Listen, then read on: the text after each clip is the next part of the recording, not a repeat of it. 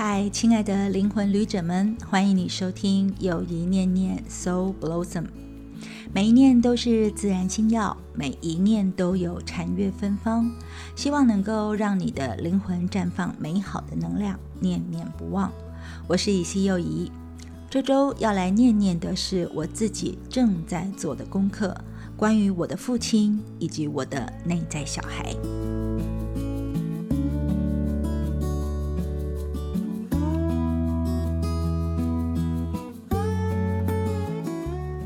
那当然呢，得先说一下缘起哦。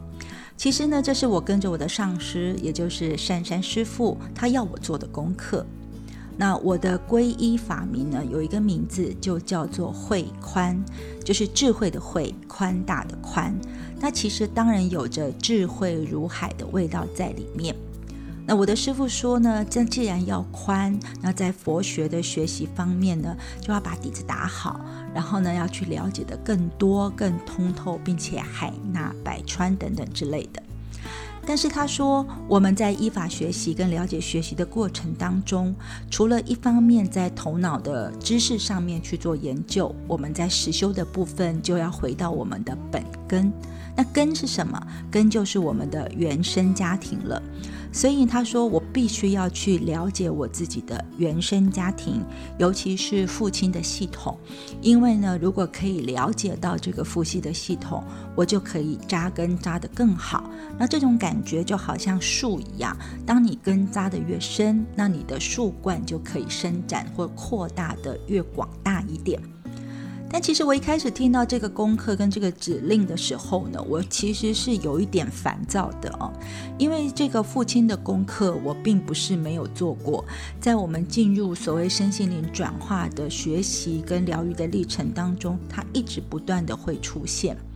那如果要回顾一下，其实长久以来在进行很多生命记忆的整理的时候，我都觉得我的父亲没有支持我。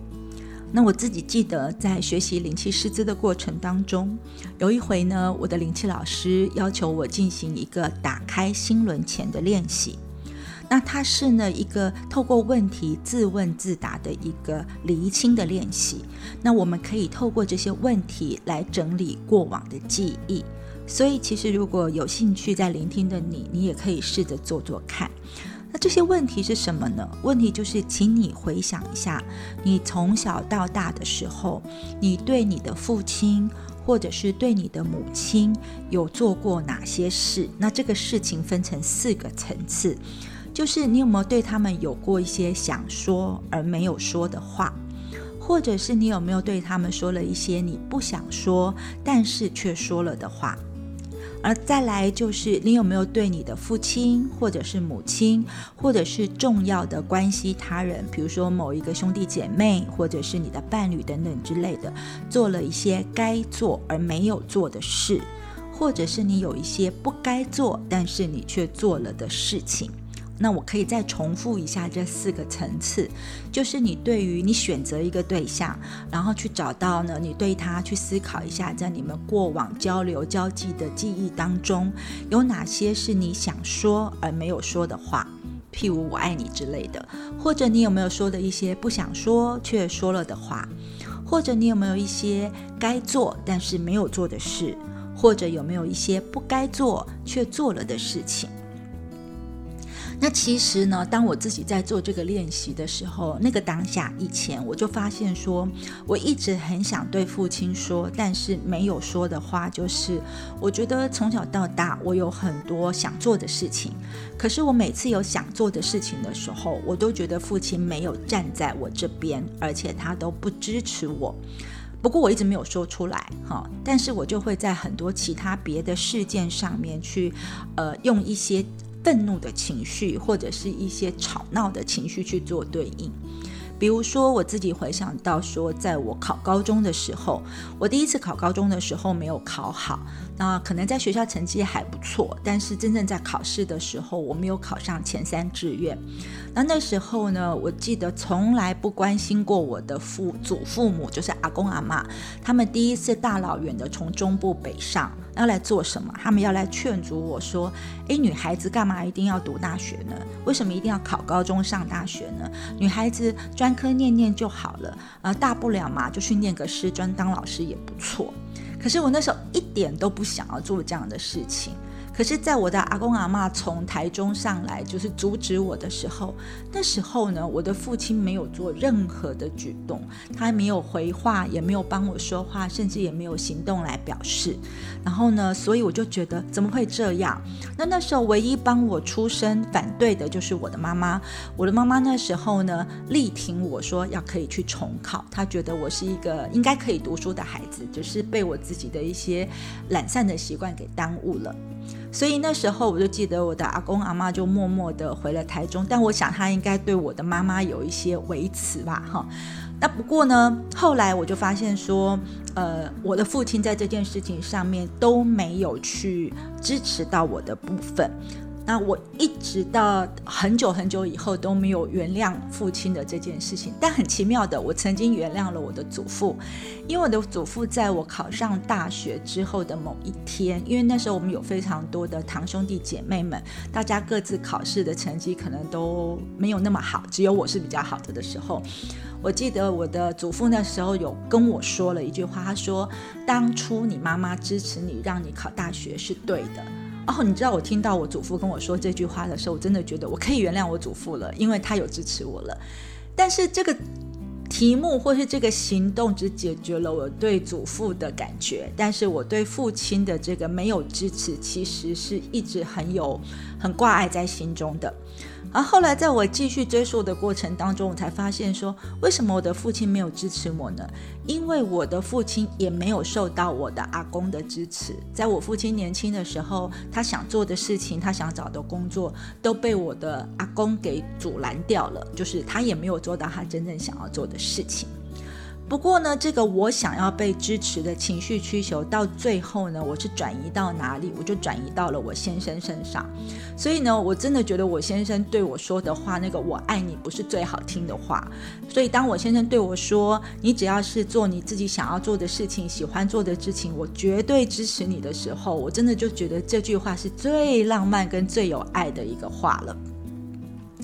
那其实呢，我的父亲现在已经往生了。那有几次我和我的妈妈还有我的弟弟在聊天对话的时候呢，我也开始比较能够去陈述这个我没有被支持到的情绪。所以呢，我有时候就会对他们说：“哎呀，我很想得到爸爸的支持，可是好像都没有啊。幸好有我老公支持我啊，等等之类的。”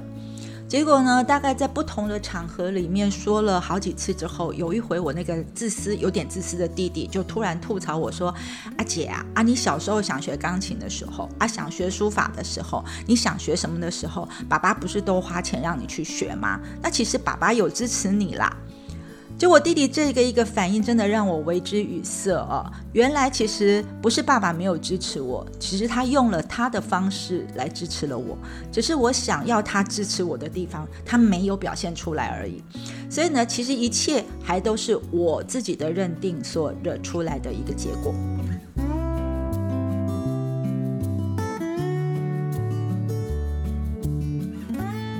那其实仔细的想一想啊。对于能够跟父亲能量的和解，我真的做了还不少次的功课啊，而且每次都以为做完了，但是每一次都还会有新的面相，还有新的层次。比如说像刚才我提到的是支持的这个题目，那我算是已经整理过，而且和解过了。但是呢，支持做完了之后，然后这个疗愈转化的过程就很像剥洋葱一样，所以你剥了一层还有一层嘛，其实是没有一个核心的。所以呢，我剥完了支持的这个题目，我就开始转到了说，到底我爸爸爱不爱我的这个题目。那或许呢，因为我是女性，然后我又是老大，而且我是一个很大的家族当中的老大。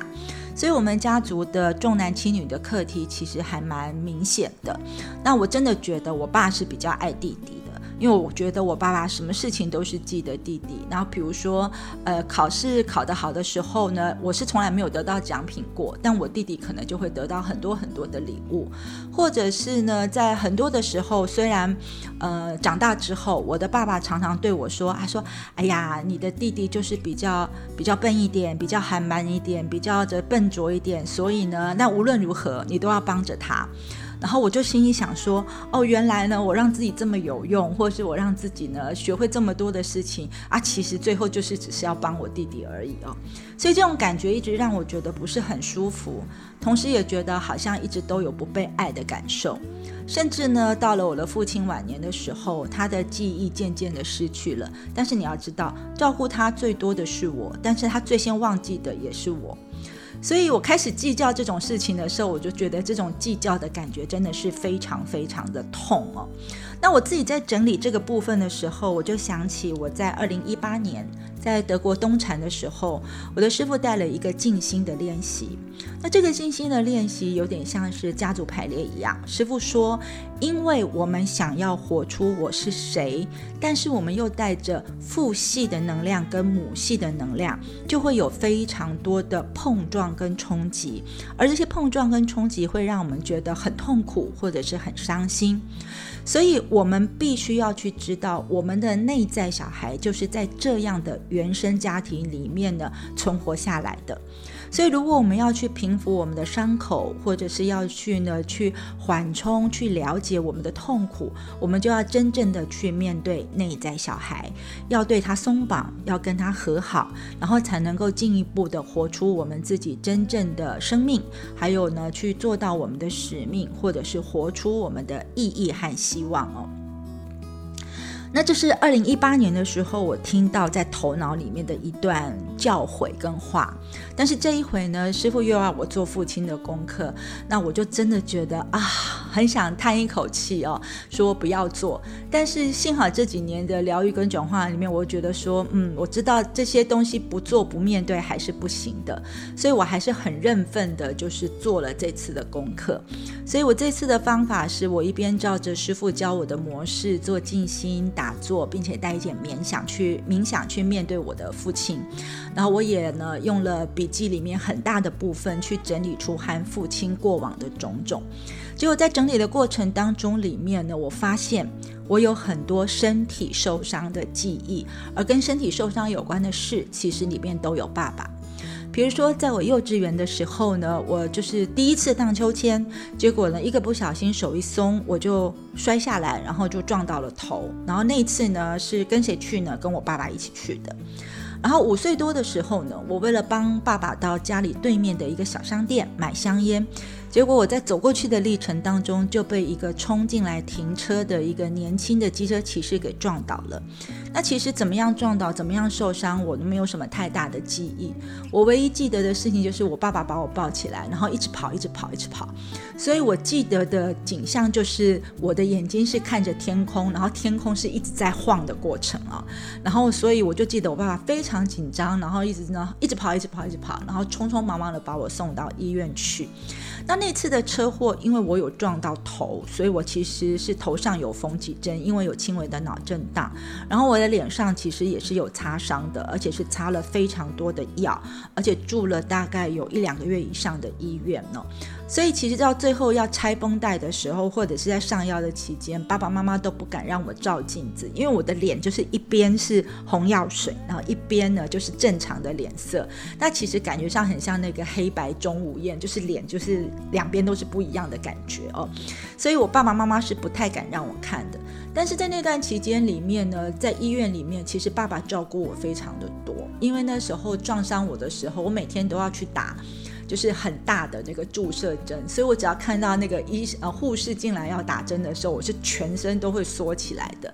然后这个看着天空摇晃的这个画面的经验，其实后来也影响到我非常多。比如说我刚开始学游泳的时候是很不敢游泳，因为又是我的爸爸。我爸爸刚开始要我学游泳的时候，就把我一口气就丢到了那个家附近游泳池的那个一百八十公分高水深的地方，所以我一丢。下去，整个人沉下去的时候，我就觉得那个上面的水那个摇晃的感觉，有对应共振到我小时候在送医的时候那个摇晃的那个天空感，所以我整个人的身体都是紧张起来的，几乎完全没有办法轻松的游泳。那除了这次的这个车祸的经验之外，再来还有一次受伤的经验，我想想我受伤经验还真是多。呃，那到了大概是我小学三四年级的时候吧，那我们那时候大家流行玩就是很多人，就是人分成两堆，然后在这个跷跷板两边，然后互相压来压去。结果就在这个人的这个混乱的过程当中，我整个人被吸进到那个人群里面去，所以我后来就是被板子跟人的重量，然后整个压伤在我的左脚的这个脚板上，然后压得非常的严重，整个脚就是骨折带裂，然后带很多很多的伤口。所以除了西医看完之后，大概那一整年有七八个月，几乎是一个一整个学期的时间里面，都是由我爸爸带着我去敷药按摩，然后当然还陪着我去上。下学啊，那我其实，在这一段整理的过程当中，里面一直不断的出现跟身体受伤相关的记忆。结果就在这次的整理过程当中呢，我因为在整理我父亲的关系，有整理的支持跟爱的课题，结果很妙的，我的身体也开始起了反应，那就是我的膝关节，我的膝关节一直有一个退化性发炎的状况，但是它不是时常持续的在产生，但是在这一次呢，做爸爸课题的时候，它就翻上来了，让我痛得非常的不舒服。所以我就是在小餐的时候问师傅说：“那我接下来要怎么样去做父亲的功课可能？我解开了一些父亲的课题，那再下来呢？那师傅给我的回应就是说呢，我要进入我那个在发炎的膝关节，然后去看下去，说这个膝关节到底为什么痛？他在痛什么？他在嚷嚷什么？要跟他进行一些内在的对话，甚至以我现在自己所会的一些像灵气的疗愈、唱诵的疗愈，我都可以带进去，在这个疗愈的过程当中。”因为师傅告诉我们说，这些关节，这些我们会觉得疼痛的地方，其实就是我们内在困住的地方。因此，他说我们要愿意进入自己内在困住的状况，甚至要把它当成是一个个体或是一个众生来看。然后我们就要学习说，我们的困境或者是我们的疼痛、我们的苦境，就是我们内在的众生。所以我们要学习怎么样的去跟他对话，要学习跟内在那个很无助、很无力的很小的小朋友去相处。那如果回来看到了这个内在小朋友的困境、痛苦，可以怎么做呢？师傅说，当然可以跟他对话。比如说，你可以跟他说：“哎呀，你从很小的时候我就看到你呀，啊，你没有被爸爸爱，或是你。”没有得到很多人的在乎，没有很多人陪伴你，没有人真正的了解或在乎你的感受。他说：“所以呢，诶，我不用在外面帮你找任何人了，我现在就愿意回来帮助你，因为我不愿意你困在那里，我愿意把我所有能给的通通都给你。所以呢，其实我也要练习对我的关节，或是对我的内在小孩去做这样的事情。”师傅说：“不要把内在这部分给锁住，当成是个人的秘密，而要把它放生，要放手，要愿意让它可以走回宇宙，走回生命，走回感情，走回整体的所有。”所以师傅说，每一个人都要练习放生。可是这个放生不是说算了，我不管你的那种，而是你要放生那个我执的困境跟苦境。然后，但是你放生之后，你还不是放下或放弃，因为你放生的那个部分，但是你还是有关心的，所以你要放生的可能是个人的见解，然后呢，站在一个平等的立场去倾听、陪伴，然后跟你的内在小孩同在。那既然整理到了这个部分呢，那你一定会想，那我们是不是有一些在实体的生活里面我们可以进行的方式？我们该怎么做呢？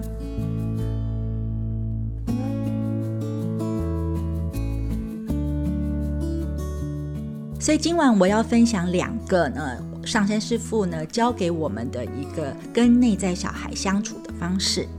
我的师傅呢，他的道场在德国，所以在德国道场里面，他说，为了提醒所有的人不要丢下你自己的内在小孩，因为我们常常不理会我们内在小孩的感受，其实是没有跟他连接的。所以他说，要请每一个人准备一个小布偶，它可以是小熊布偶，或者是任何一样毛茸茸的玩偶也可以。然后你要把那个你心爱的那个小布偶当成就是你自己的内在小孩。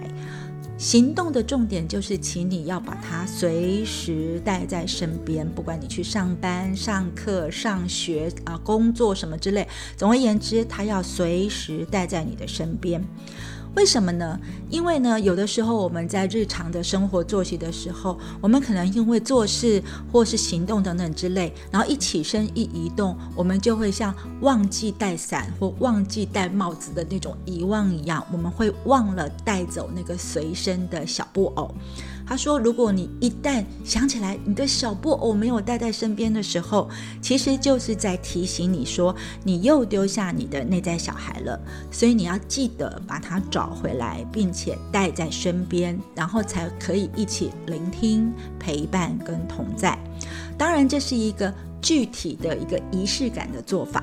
另外一个做法呢，你当然可以去进行一些你跟你自己内在小孩的对话，就像我刚刚分享的，我们在二零一八年的禅修道场的时候，可以透过一个比较大型的所谓的家族排列的方式去做一些这种所谓的对话。但日常你可以怎么做呢？他说你也可以用想象的方式去跟自己的内在小孩对话，但是聊天的方式可以带着一点点仪式的感觉。师傅说，其实，在一行禅师各处的每一村道场里面，法师们都有一个很有趣的进行沟通的交流模式。那师傅分享了这个交流模式之后，我就举一反三的把它运用在跟我自己的内在小孩的对话的过程当中。首先，你当然可以去想象你自己的内在小孩，可能三岁，可能五岁，他的这个样子，你可以观想他就站在你的面前，最好你是你看着他，他的眼睛也看着你，然后你感受到这个部分之后，你就可以启动一个很有仪式感的对话。你可以这么对他说：“你可以说，亲爱的内在小孩，或者你可以讲，亲爱的五岁的呃林幼仪，或者是亲爱的三岁的某某某。好，你可以有一个敬称，你就可以说，亲爱的内在小孩，请让我拥抱你。你应该可以感觉到我，我也可以感觉到你。”在这个部分呢，是你一定要说的仪式感的话哦。当你讲完这个部分之后，你可以在中间加上各式各样的内容，比如说，你可以说：“我愿意跟你道歉，因为我把你放下太久了。”或者你可以跟他说：“对不起，我一直没有注意到你的感受。”或者是我愿意放下那个严重的控制你的角色，等等等等，你可以在那里面进行各式各样不断的沟通，不断的了解，呃，去坦白你的情绪，也去接受他想要对你说的话。当你说完所有的内容之后，请记得在最后的对话里面去讲：“我非常珍惜你，我学习爱你。”我必须要重复一遍哦，你要一开始说：“亲爱的内在小孩。”请让我拥抱你，你应该可以感觉到我，我也可以感觉到你。然后陈述你想要跟他沟通的内容，然后最后说：“我非常珍惜你，我学习爱你。”这个沟通对话的仪式，它不能够只做一次，因为它真的也会像剥洋葱一样，你可能会每一次说不同的东西，每一次有不同的连接内容，你要放下很多很多的见解，放下很多很多的情绪跟受伤。但是就从这样的对话的仪式开始，你其实就可以找到一个实做进入的方式。因为我觉得很多人都会学习很多的方法在头脑里，或者去了解很多。的知识，但它就是知识。可是我们都没有办法用到实际的生活当中的关系，或者是处理我们自己的部分上。所以呢，不管你是带着小木偶，或是做这样的对话练习，我都会觉得是一个很好的开始。总而言之，我们都要学习，不管是做父亲的功课、母亲的功课，我们都要学习先跟自己和好。因为只有当我们自己可以支持自己、爱自己的时候，也许我们才能够投射或映照出去，可以去吸引来支持我们跟爱我们的人。或者甚至我们可以去更爱别人，也更能去支持别人哦。所以我自己会觉得这个过程里面，它当然是一个我自我修行的历程。但是我也觉得透过这些分享，这里面呢，可能可以让你的去好好的呃落实在你们自己的身上，然后你也可以去尝试跟自己的一些自我挫败或自我贬低或觉得不被爱、不被疼的受伤记忆去相处一下。然后倾听、陪伴、同在，然后呢去经历那些感觉，然后呢也去疗愈那些感觉，那你就可以把恐惧不安的这些部分转成是爱跟慈悲的能量了。那当你开始能够跟自己对话的时候，我真的会觉得，呃，你想要的自在平静，也许就不用从外面求，不用从别的人身上求，也不用从你的一些物质的部分来求，你真的可以让自己变成是一个相对起来更稳定、更强大的自己哦。分钟静心，这回要进行的一分钟静心，名称叫做天灵地灵，专心最灵。如果大家回忆一下以前分享过的几个一分钟静心，其实呢，我都是集中在让大家可以透过短短的一分钟的时间，看可不可以集中注意力在自己的心上面。所以你应该已经发现说，其实啊，不只是在静心的时候，我们的思绪会乱跑。其实，在我们的日常生活当中哦，佛法里面的说，我们的心就是心猿意马嘛，就是很像猴子跟马一样，跑得非常快，而且到处乱跑。所以我们的思绪会非常的飘忽不定。那把我们带到哪里去？偶尔会把我们带到过去，所以我们就会一直想到过去很多重播的画面。那有的时候会跳到未来，我们就会觉。的哦，未来不知道会发生什么事情，明天不知道会怎么样，有很多的担心。那不管是重播画面，或是担心画面，你都会发现会让你的压力变得很大。可是你心里也很知清楚的知道，如果说你想要在正确的地方、正确的时间有正确的决定，做正确的事情，要让一切出乎意外的顺利的话，你就必须把注意力放在此刻当下。所以呢，这一次的一分钟静心，我其实提供的是一个练习方式，要让你先去体会一下，在一天当中，你有多长去分散自己的注意力。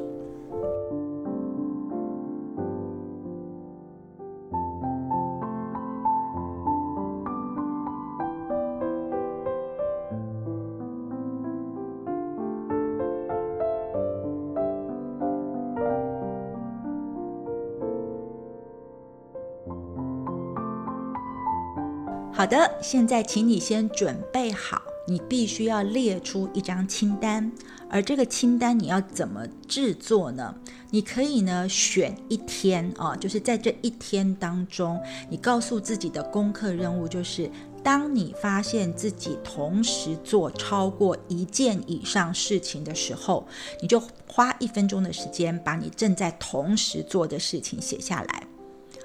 或者你也可以就利用今天，就是这个晚上，你可以想一想今天这一整天，你同时做超过一件事情的时刻，那你同时做的事情是在那个时刻里面有哪些？你也可以花时间去整理一下。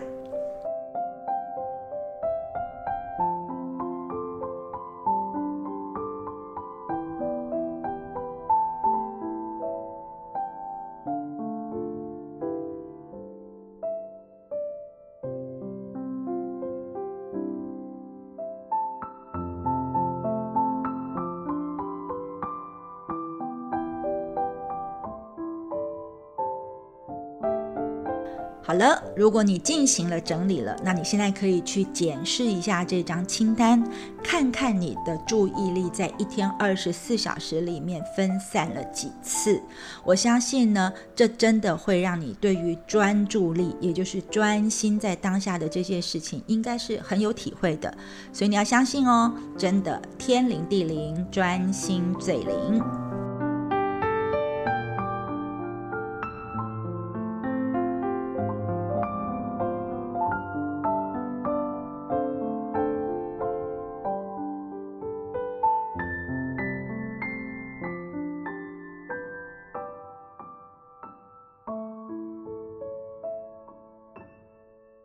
非常感谢你聆听又一念念 So Blossom。下礼拜四的晚间，我们要继续来念念自然星耀小故事。